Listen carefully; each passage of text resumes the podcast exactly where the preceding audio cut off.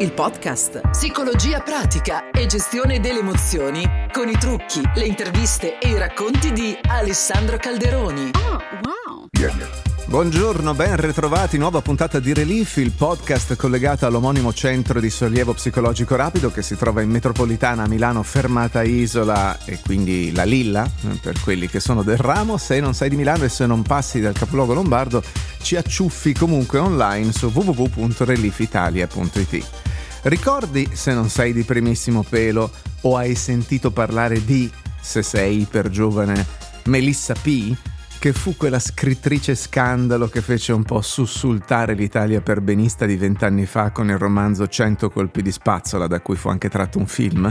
Ecco lei, Melissa P., cioè Melissa Panarello, è l'ospite di questa puntata. Con lei parleremo di rabbia e di impulsività.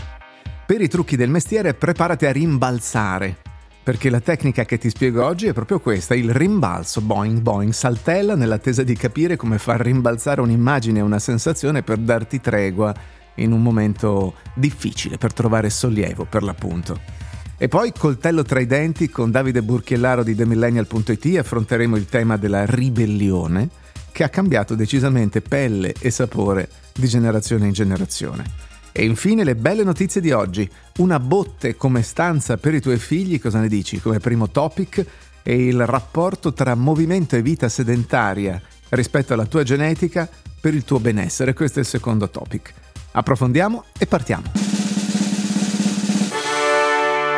Il caso. Ospite della puntata di oggi è Melissa P. Ciao Melissa, ben ritrovata. Ciao, buongiorno. Senti, buongiorno. ma che ne è di quei colpi di spazzole? Oggi, cioè, mentre ci parli, stai allattando, eh, porti i bambini a scuola. Cioè, che, che cosa è successo? Ma, ma, semplicemente sono passati vent'anni, quindi vent'anni la vita, la vita scorre. Bene. Eh, è andato in una direzione che ti piace? Moltissimo, certo, l'ho fatta andare dove volevo io, quindi... Ah, va bene, va bene. Qui si parla di emozioni e di sistemi di regolazione delle emozioni. Eh, nella tua vita, al di là del caso letterario e dell'omonimo film che ti ha visto protagonista, diciamo, in maniera iper controversa all'epoca, con un tipico scandalo all'italiana, diciamo, eh, quali sono le emozioni che ti hanno disturbato di più fin qua, tra ansia, rabbia e tristezza? Qual è quella che ti ha dato più fastidio nel corso della vita? Ma guarda, quella che riesco sicuramente a gestire meno è la rabbia, uh-huh. ehm, per cui è quella che mi dà più fastidio perché non riesco a controllarla, nel senso non che io non riesca a controllare la rabbia, che, che, non riesca proprio a, a, a, a contenerla. Uh, oppure a, fa- a, farla diventare qualcosa di, di, di, mostruoso, però è sicuramente appunto quelle, quell'emozione che riesco a, a capire di meno. Ma sei una da scenate? Sei una da scenate? No, No, da scenate, oddio, da scenate mh, ehm, non proprio. Insomma. No. Beh, insomma, a parte che vabbè, in pubblico mo- molto, molto poco, però ecco, se, se, se faccio delle scenate durano un minuto e dopo me ne dimentico, ecco, non sono una da rabbia che poi si protrae nel tempo o che diventa, che diventa rancore nel tempo. E allora no. il tipo di fastidio che dici è più sulla base dell'impulsività? Cioè come fa a infastidirti ad Esatto. Mm. Esatto, cioè sulla base dell'impulsività che in quel momento non riesco a razionalizzare, a ragionare, cosa che io faccio sempre di solito, ma nel momento in cui mi, mi, scatta la rabbia, il fatto che non riesca a ragionare mi fa arrabbiare tantissimo, quindi è quello che mi fa, che mi fa scatenare poi appunto quell'impulso rabbioso uh, che ti ripeto dura una manciata di minuti e poi svanisce. Ma ci racconti almeno un episodio in cui è stato proprio evidente che non ce l'hai fatta a sedarla questa rabbia? Ma guarda, in realtà succede mm, spe- spessissimo, nel senso perché succede veramente sulle, sulle, sulle scemenze eh, non sulle grandi cose, cioè le grandi cose che mi hanno ferito poi nella vita, che sono state diverse, che riguardano so, il mio rapporto con i miei genitori, il rapporto lavorativo che ho avuto con, con certe persone, hanno sicuramente scatenato una rabbia che però sono riuscita a razionalizzare meglio e quindi a gestire meglio rispetto alla rabbia che mi può suscitare una, una scemenza, non so, Uh, a casa, tipo una forchetta messa male. Adesso non voglio esagerare dicendo una forchetta messa male, però ecco, sono le cose molto piccole che mi, che mi scatenano quella rabbia impulsiva. Come se eh, arrivassero mi... come gocce che fanno traboccare il vaso. Esatto, esatto, esatto. Quindi Però ci deve essere cose, il vaso pieno sotto. Il vaso è sempre pieno, sicuramente, perché, ripeto, le grandi cose accadono che, che, posso, che, mi fanno arrabbiare, ma lì riesco a, a, a gestirla in modo da, da poter risolvere il problema, ecco, perché appunto se si tratta di una cosa grossa il mio interesse primario è risolvere quel problema lì e quindi non posso farmi soverchiare dalla rabbia o da qualsiasi altra emozione perché devo risolvere. Se si tratta invece di cose piccole che non vanno neanche risolte a ben vedere, ecco lì il vaso è pieno appunto come dici tu e poi, poi si, scatena, si scatena tutto. Cioè tu dici se ci sono cose pratiche si può intervenire nella pratica, va bene, mi sposto sull'assetto pratico, lascio passare eh, l'emozione e gestisco al meglio. Se invece non c'è tanto un assetto pratico e sono spostata più sul fronte emotivo, allora lì ogni tanto mi faccio prendere la mano. Esattamente, okay. esattamente. E quali sono i trucchi che hai imparato nella tua vita per eh, tenerla un po' a freno quando serve? La rabbia, che fai? Ti distrai, ti concentri su altro, respiri, eh, parli? Con... Ma mm, guarda, allora, distrai no perché in generale lo trovo, lo trovo una, te- una, tecnica molto insidiosa la distrazione, nel momento in cui, eh, questo è quello che cerco anche di un po' di insegnare ai miei figli, cioè se hai un'emozione distrarti da quell'emozione no, non, la, dire, no, non, la, non, la, cura, non la, non la, gestisce davvero, ma ti stai semplicemente distraendo e la lasci lì da parte poi, e poi verrà fuori in qualche altro modo. Quindi io mi concentro su quell'emozione eh, cerco di capire il perché e da dove arriva, uh, cerco di avere un approccio più analitico possibile su quello che mi succede e questo, come dicevamo prima, uh, magari mette, mh, mm, come dire, crea qualche problema poi sul lato emotivo perché razionalizzando tutto è chiaro che poi sull'emotività li riesco a gestire meno. Ma se tu dovessi tornare indietro in un momento della tua vita in cui magari uh, con qualche anno in più ti verrebbe utile che ci fosse lì accanto a una piccola Melissa, una Melissa adulta in grado di dare qualche suggerimento. Dove torneresti e che consiglio ti daresti? Ma guarda, sai che con me bisogna fare il discorso inverso, perché io invecchiando so, sto diventando sempre più un disastro, perché da, da bambina e da ragazzina ero molto più capace di adesso di eh, gestire le emozioni. Sembra, sembra, veramente un controsenso, ma è così. Eh, invecchiando mi sono data la possibilità di essere più vulnerabile, quindi di lasciare and- anche andare delle emozioni ehm, insomma poco piacevoli. Eh, perché, perché secondo me mi fa anche bene ecco, liberarmi ogni tanto.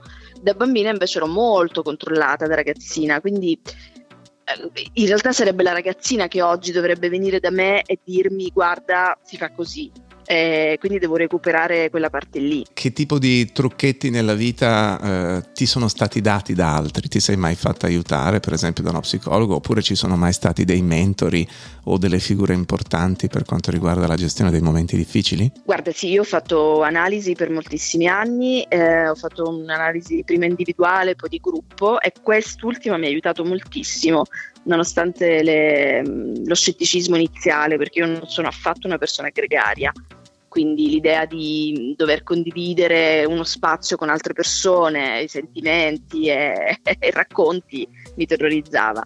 Invece l'idea di, di, di, stare con altri che condividono in qualche modo il tuo mondo mi ha aperto intanto agli altri, proprio a, all'ascolto dell'altro e alla ricezione dell'altro. ed è la cosa, il tipo di approccio che mi ha aiutato più di tutti, sicuramente questo. E oggi come oggi ci sono piccole pratiche o piccole forme di pensiero o esercizi che fai nella tua quotidianità per eh, tenerti in forma mentalmente? Che ne so, hai preso delle abitudini salutari piuttosto che hai imparato delle discipline o delle pratiche o hai dei sistemi di autoregolazione? Negli anni ho provato tante cose, ma per curiosità più che altro. L'unica cosa, cioè tipo, non so, yoga, meditazione, semplicemente camminare.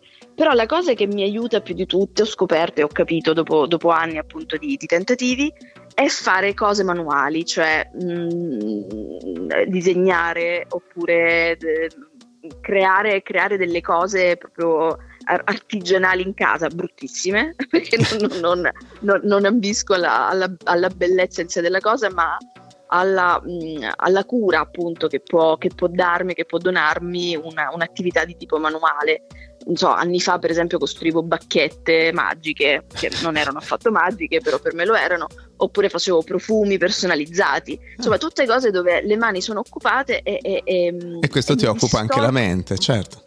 Esatto, mi distolgono anche appunto da quel pensiero ossessivo che può venire e, mi concentro su qualcosa di pratico. Bene, Melissa Panarello, 20 anni dopo i 100 colpi di spazzola, ma adesso dove ti troviamo? Beh, guarda, allora io ovviamente continuo a scrivere, eh, l'ultimo libro è un libro per bambini che ho pubblicato a ottobre scorso con, con Mondadori Electa a settembre uscirà il mio nuovo romanzo e nel frattempo mi occupo, mi continuo a occupare della mia agenzia letteraria che ho aperto due anni fa. Quindi insomma dai colpi di spazzola alle favole per bambini, prossimo step, dystopic science fiction. Ma guarda, se fossi capace volentieri. Grazie Melissa per essere stata con noi. Grazie a te, grazie. Trucchi del mestiere. Sei particolarmente stressato e in qualche modo vuoi rilassarti rapidamente perché hai bisogno di essere rilassato magari per qualcosa che devi fare che non puoi fare in una condizione di tensione eccessiva? Rimbalza. Come rimbalza? Sì, rimbalza in uno stato diverso. Ecco il trucco di oggi. Allora, primo punto, devi capire in quale stato diverso, positivo, naturalmente vuoi rimbalzare. Come vorresti sentirti, in altre parole? Crea un'immagine di come staresti se tu stessi nella condizione ideale in questo momento. Crea proprio un'immagine nella tua mente. Come vorresti essere, come vorresti stare adesso per stare bene e per affrontare al meglio quello che devi fare tra poco. Mm, immagine che deve essere grande e luminoso nella tua mente. Metti te stesso all'interno di quell'immagine. Eh? eh, cioè cerca di non vederla in soggettiva ma in oggettiva, come se tu fossi l'interprete di quella scena e venissi inquadrato eh, da una cinepresa o da una telecamera, come se stessi guardando un film ma in uno stile, cioè in, una, in un fermo immagine. Mm?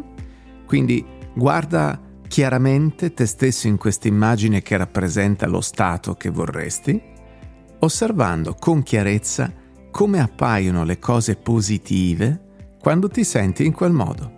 Quindi primo step, forma questa immagine con accuratezza nella tua mente. Secondo step, fai anche una piccola immagine nella tua mente di come invece appari quando sei stressato o ansioso. Quindi altra fotografia, altro fermo immagine, altra inquadratura in cui di fatto puoi vedere te stesso in una condizione di stress. Eh, per alcune persone questa cosa può essere un po' angosciante, quindi mi raccomando, questa immagine deve essere più piccola, in bianco e nero, un po' sgranata, come quando trovi una vecchia fotografia, in modo che sia quasi difficile da vedere, ecco, non deve essere molto a fuoco, deve essere chiaro che è un'immagine eh, un po' sfocata, un po' in secondo piano. E anche il correlato eh, sensoriale di questa immagine, cioè se consideri anche l'ambiente, cioè se la consideri un'immagine che porta anche suoni e altre impressioni, ecco fai in modo che questi suoni siano ovattati, quasi silenziosi e che tutto il portato sensoriale di questa immagine sia come lontano, sfumato, sfocato.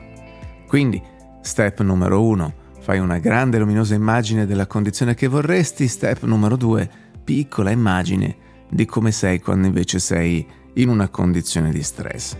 Terzo step, metti il tuo stato diverso, nuovo, desiderato, auspicato, vivace, proprio nell'angolino di questa immagine di stress. Cioè fai in modo che sia grande come una pallina che rimbalza nell'angolo dell'immagine. Ok? Cioè ti vedi in una condizione di stress, di malessere, ma ti vedi offuscato, sgranato, lontano, ingiallito, nell'angolino di questa immagine sgradevole ma sbiadita ci metti, grande come una pallina e vivace come una pallina, l'immagine invece positiva e luminosa dello stato che vuoi. Quarto punto, quello fondamentale, quando ti senti pronto, inizia a dirti rimbalza e fai rimbalzare il tuo stato positivo in modo tale che diventi molto grande, saltelli come una pallina, si avvicini, si ingrandisca e copra completamente la vecchia immagine indesiderata. Rimbalza, rimbalza, continua a dirti nella tua mente e mentre lo fai proprio vedi quell'immagine positiva, piacevole, luminosa, che si ingrandisce, che rimbalza, che saltella di qua e di là e che va a coprire completamente l'altra immagine indesiderata che si dissolve a poco a poco sullo sfondo. Guarda adesso eh, quell'immagine luminosa, quel tuo stato auspicato, eh, piacevole e di benessere, guarda quanto è diventato grande, enorme e rimbalza felice di fronte a te con questi colori brillanti, con questi suoni argentini, chiari e con queste sensazioni piacevolissime che puoi portare davvero dentro di te. E a questo punto, il punto numero 5. Libera la mente. Pensa a qualcosa di completamente diverso o distraiti con una piccola operazione. Per esempio puoi pensare a cosa mangerai a cena, oppure eh, puoi fare un'operazione di carattere algebrico o matematico, quindi che ne so, pensa da 1081 all'indietro di 7 in 7 per un po', oppure pensa all'alfabeto e collega a ogni lettera dell'alfabeto eh, un nome di animale o un nome di città, insomma dedicati qualche istante per eh, svuotare la memoria di lavoro, per distrarre completamente la tua attenzione. Questo è un punto eh, neurofunzionalmente, neuropsicologicamente molto importante per la riuscita dell'esercizio. E poi, ultimo punto, ripeti le fasi da 1 a 5, quindi immagine luminosa positiva, immagine sgranata negativa, eh, inserimento della pallina dell'immagine positiva nella negativa e rimbalzo fino alla distrazione. Ecco, eh, ripeti tutta questa serie di fasi in modo tale che nell'arco di un minuto o due tu riesca a rimbalzare 5 o 6 volte con tutto lo stesso procedimento, fino a quando di fatto ti sembra facilissimo, quasi immediato, automatico, vedere l'immagine eh, piacevole e luminosa, mentre quella indesiderata eh, di fatto è come se non avesse più effetti. Allora a quel punto se questa contaminazione del rimbalzo ha avuto l'effetto che noi desideriamo, quando ti viene in mente l'immagine di te stressato, sarà tutto sommato eh, quasi impercettibile, non avrà più nessun effetto. Ogni volta che rimbalzi, rimbalza più rapidamente, quindi quando fai il ciclo da 1 a 5, eh, immagine positiva, immagine negativa, pallina nella negativa, rimbalzo e distrazione, fai questa operazione sempre più rapidamente, cioè il ciclo si accorcia. La prima volta lo farai lentamente per provarlo, una seconda, una terza, una quarta, una quinta volta. Alla fine, quando ripensi al te stesso stressato all'interno di quell'immagine eh, che dovrebbe rappresentare un momento di sgradevolezza e di stress, vedrai che la tua immagine è proprio depotenziata, anche se riesci a vederla non provi nulla, oppure non riesci proprio ad agganciarla. Tra l'altro, eh, se tu riesci a dire proprio rimbalza, rimbalza, quando fai rimbalzare la pallina, è proprio efficace, è molto divertente. E anche se lo fai in pubblico, tipo che stai prendendo un caffè e ti viene in mente una cosa sgradevole e fai l'esercizio del rimbalzo, beh, è garantito che attiri anche un pochino eh, l'attenzione, se questa è una tua volontà perché ti piace magari attrarre lo sguardo di qualcuno che c'è nel bar che ti interessa, ok, altrimenti ti assicuro che funziona anche se fai la parte del rimbalzo in silenzio. Eh? Quindi puoi dirti rimbalza, rimbalza nella mente e fare la stessa identica cosa. Ecco, una roba che mi ha sempre divertito di questo piccolo esercizio è che funziona in maniera eh, differente per ciascuna persona.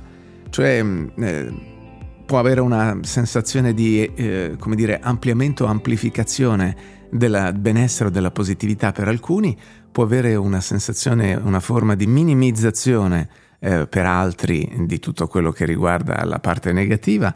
Eh, fatto sta che è molto efficace e molto utile quando devi cambiare stato, quando devi avere uno switch emotivo in una condizione anche acuta e in pochissimo tempo. Quindi ti consiglio di provarlo e di riprovarlo eh, proprio perché è una pratica.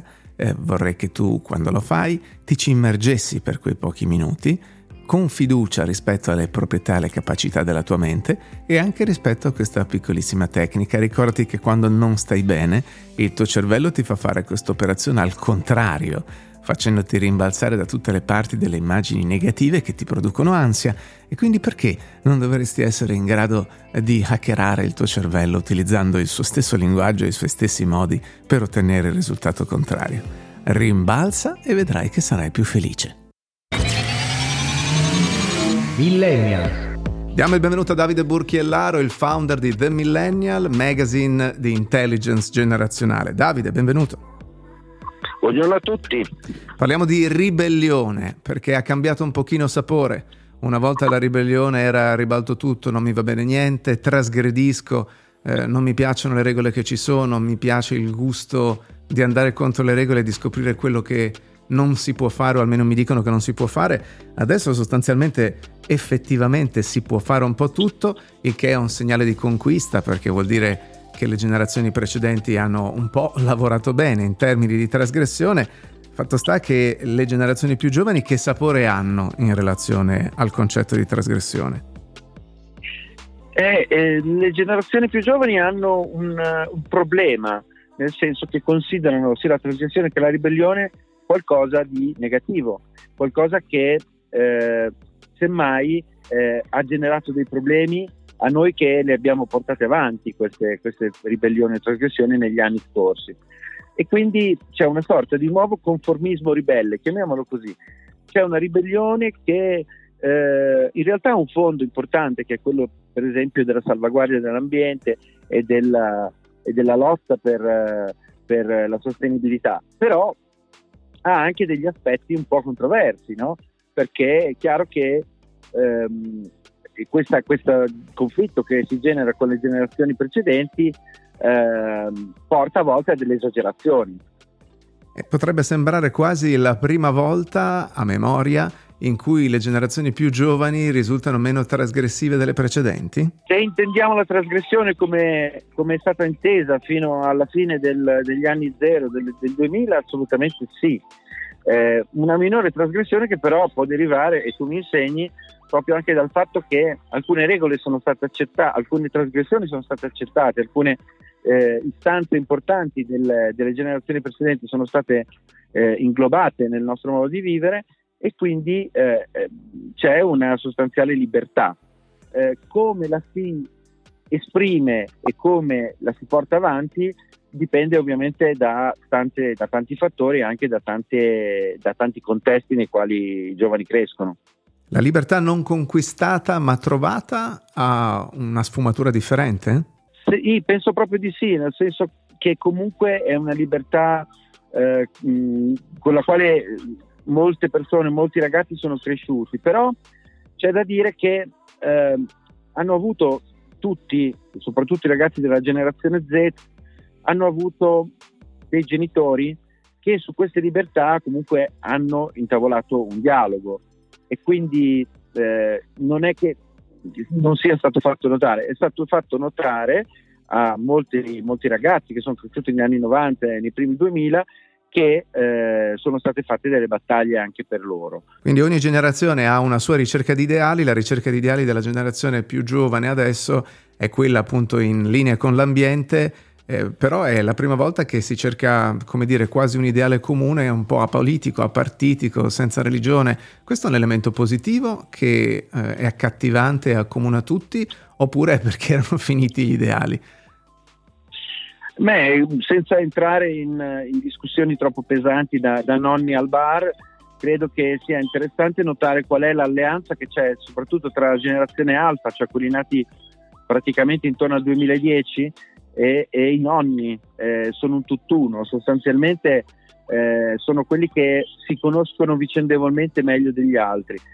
Eh, nel mezzo c'è tutto il resto, ma bisognerà vedere appunto cosa succederà nei prossimi anni per capire bene che cosa porterà questa, eh, questa importanza dei nonni e questa eh, sostanziale eh, togliersi dalle responsabilità di, di, molte altre generazioni, tra cui i boomer e la generazione Z. Poi vedremo i millennial che sono già un pochino più nebbiosi da quel punto di vista. Davide Burchellaro, da millennial.it, alla prossima. Grazie. Belle notizie. Eccoci con la storia di una coppia che ha acquistato una casetta di legno che aveva una botte di vino gigante. Richard e Marion Atkinson hanno acquistato questa casetta nelle Redwoods di Santa Cruz, siamo in California.